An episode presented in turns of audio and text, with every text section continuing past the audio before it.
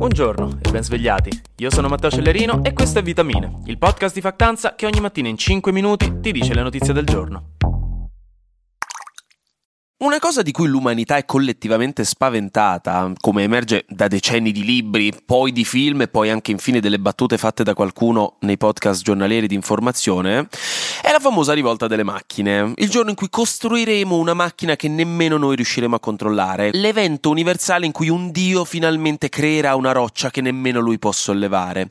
Da quello che sembra, però, oggi siamo noi a ribellarci alle macchine, quindi per una settimanella possiamo un attimo tirare un sospiro di sollievo. Questo perché oggi partiamo con la notizia che l'amministratore delegato di Google DeepMind, dove DeepMind è il progetto di intelligenza artificiale di Google, famoso per aver creato AlphaZero, che è uno degli algoritmi più forti del mondo nel giocare a scacchi, ma anche AlphaFold, che è un'intelligenza artificiale che si è dimostrata in grado di rivelare con facilità la struttura molecolare di tantissime proteine, che è stato uno degli avanzamenti tecnologici più importanti della storia, quindi ecco, hanno fatto qualcosina di più di, che ne so, un AI che aiuta i camerieri a prendere gli ordini quando c'è casino in sala. Dicevo, l'amministratore delegato Demis Hassabis in persona ha detto detto che secondo lui bisogna considerare i pericoli derivanti dal progresso dell'intelligenza artificiale alla stregua dei pericoli posti dal cambiamento climatico, questa che è l'altra grande crisi del nostro tempo. E per esempio quello che farebbe lui sarebbe creare un organo internazionale di sorveglianza e di ricerca come l'IPCC, l'IPCC che è il panel intergovernativo sul climate change dell'ONU,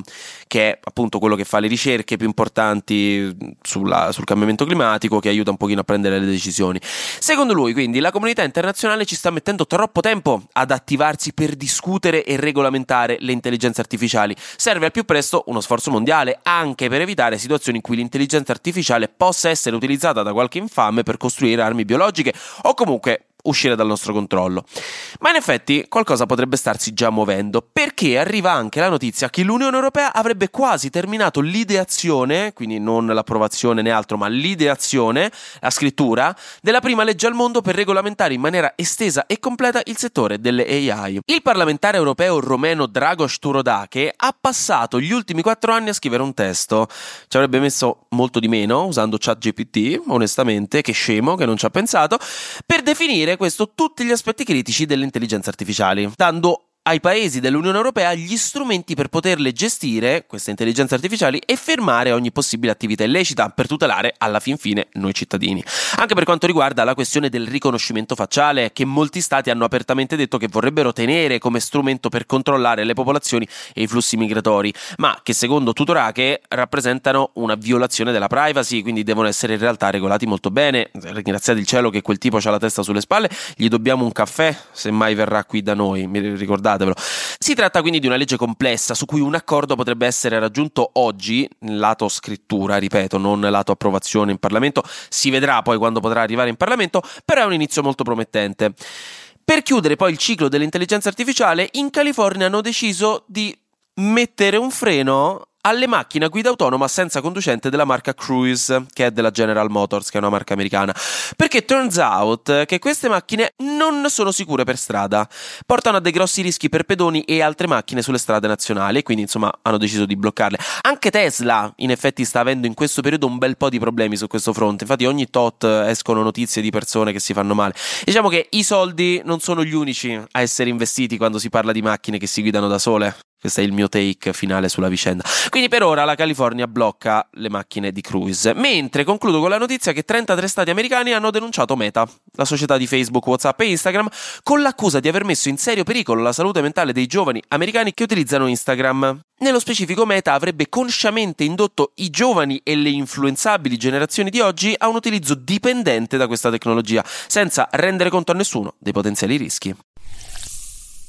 Intanto si è creato del dramma internazionale tra Israele e l'ONU, nello specifico perché il segretario generale delle Nazioni Unite, il caro vecchio Guterres, ha detto una cosa che a Israele non è piaciuta per niente. Ha fatto un po' di analisi retrospettiva e durante una riunione del Consiglio di sicurezza dell'ONU ieri ha detto che quello che ha fatto Hamas non è giustificabile, ma cito testualmente, è importante riconoscere che gli attacchi di Hamas non sono avvenuti nel vuoto. Il popolo palestinese è stato sottoposto a 56 anni di soffocante occupazione. Hanno visto la loro terra costantemente divorata dagli insediamenti e piagata dalla violenza.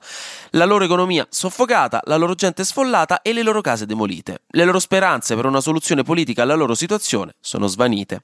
Quindi, di base ha ricordato le pesanti violazioni dei diritti umani che Israele sta portando avanti da decenni contro i palestinesi in un contesto contesto in cui diverse critiche sono state fatte ai rappresentanti politici internazionali per non aver messo questo discorso sul piatto della bilancia nel dimostrare il loro supporto incondizionato a Israele per l'attacco subito. E ecco, a Israele questa puntualizzazione non è piaciuta per niente, ma per niente, ritenendo eccessivamente diplomatica la posizione di Guterres e non abbastanza critica nei confronti di Hamas. Il ministro degli esteri israeliano si è chiesto in che mondo viva Guterres, mentre l'ambasciatore israeliano presso le Nazioni Unite ha espressamente chiesto le sue dimissioni, ritenendolo inadatto al ruolo. Intanto, le vittime palestinesi nella striscia di Gaza hanno superato, secondo i dati di Hamas, la soglia dei 5.800 e Israele avrebbe lanciato migliaia di volantini dal cielo alla popolazione palestinese, promettendo protezione in cambio di informazioni per quanto quanto riguarda gli ostaggi tenuti da Hamas, ostaggi che sono la questione principe per Israele in questo momento. Ora, raga, dovete scusarmi, ma sto per darvi una notizia brutta nella rubrichetta scientifica di oggi. Oggi vi lancio addosso una secchiata di acqua ghiacciata e mi ringrazierete pure perché potrebbe essere l'ultima acqua ghiacciata che vedrete nei prossimi decenni. Perché uno studio inglese uscito su Nature Climate Change ha utilizzato un modello che ha suggerito che lo scioglimento di alcune regioni specifiche di ghiaccio dell'Artico, in particolare le piattaforme di ghiaccio della calotta occidentale dell'Artico, potrebbe essere inevitabile. E potrebbe quindi continuare anche se riduciamo le emissioni emissioni. Sarebbe infatti entrato in atto un processo di riscaldamento che è già in corso e che non si fermerà anche se teniamo le temperature basse, se teniamo le temperature sotto l'aumento di 1,5 gradi rispetto al periodo preindustriale. Anche se comunque, lo devo specificare per la vostra salute mentale, a. Si tratta di previsioni, non di scienza esatta. B. Si tratta di una parte piccola dell'Artico, non di tutto l'Artico. C. Che il fenomeno comunque migliorerà se riduciamo le emissioni, non si fermerà ma migliorerà. D. Che il grosso dell'eventuale aumento del livello del mare non avverrà a causa di questo scioglimento, ma a causa dello scioglimento del resto dell'Artico che in questo momento è ancora salvabile. Quindi ecco, non vi sto dicendo che tutto è perduto perché non è vero, sia chiaro, però comunque eh, quella parte di ghiaccio potremmo averla persa. Ma Chiudo con una notizia positiva, come quando a cena dopo il cavolo ripassato arriva il gelato a salvarvi il retrogusto che altrimenti vi saresti dovuti tenere in bocca per le prossime tre ore di commissioni con papà. Allo stesso modo questa notizia arriva a ripulirvi la salute mentale, sia figurativamente che praticamente, perché sembra, non è confermato ma sembra, che potrebbe ripartire il bonus psicologo nel 2024. Si parla di quel famoso aiuto economico per andare dallo psicologo, i soldi della nonna per il gelato ma al posto del gelato c'è un professionista che vi massaggia il cervello con olio di argane e unghie limate. Insomma, si torna a parlare a livello governativo di questo bonus e potrebbe essere inserito o nella legge di bilancio oppure nel decreto mance, entrambi i quali stanno venendo discussi in questi giorni. Il bonus in questione sarebbe da 1500 euro, massimo 50 euro di contributo a seduta, per chi risiede in Italia e ha un ISE inferiore ai 50.000 dobloni d'oro. Si erano andati a creare dei dubbi perché non si capiva dove si potessero prendere questi soldi originariamente, ma adesso con un emendamento del PD si può pensare di prenderli dai fondi resi disponibili dalla legge di bilancio. Quindi forse verrà presentato in questi prossimi giorni. Staremo a vedere, sono rumors per ora, però nel caso rumors un minimo positivi.